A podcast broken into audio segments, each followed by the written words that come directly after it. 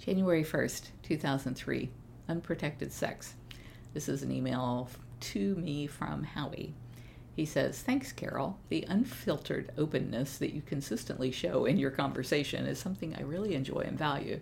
The bar comment did sort of turn my head for a moment, but I didn't think any more about it. The issue of unprotected other sex is something I've wanted to bring up, but was not sure how. You operate at such a high level of integrity, integrity that I've accepted your initial comment of being certified disease free and have assumed that you would act with concern for my health. But frankly, I'm glad to have that understanding be explicit. Given your history, I'm not sure how you can believe commitments any man makes to you in return on these matters, but all I can do is assure you that I would honor it as well.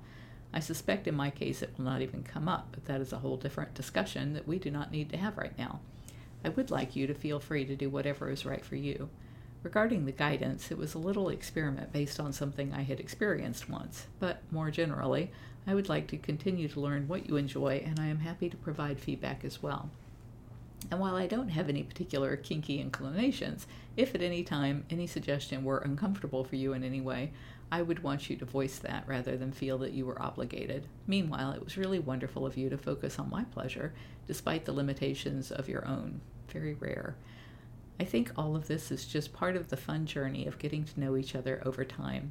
Thanks for the offer to stay, with the early breakfast and a long day of driving ahead, and not being used to sleeping with company. I feel it was not the best time to possibly not sleep well, but I look forward to exercising the rain check. Happy New Year to you. Shall we plan on something for Saturday night to kick it off?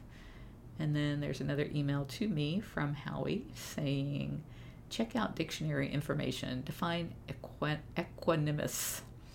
And then he says, looks like it is indeed a word. I think the sound of it as you say it, which is funny since I can't seem to say it now, verbally or mentally, is very consistent with its meaning.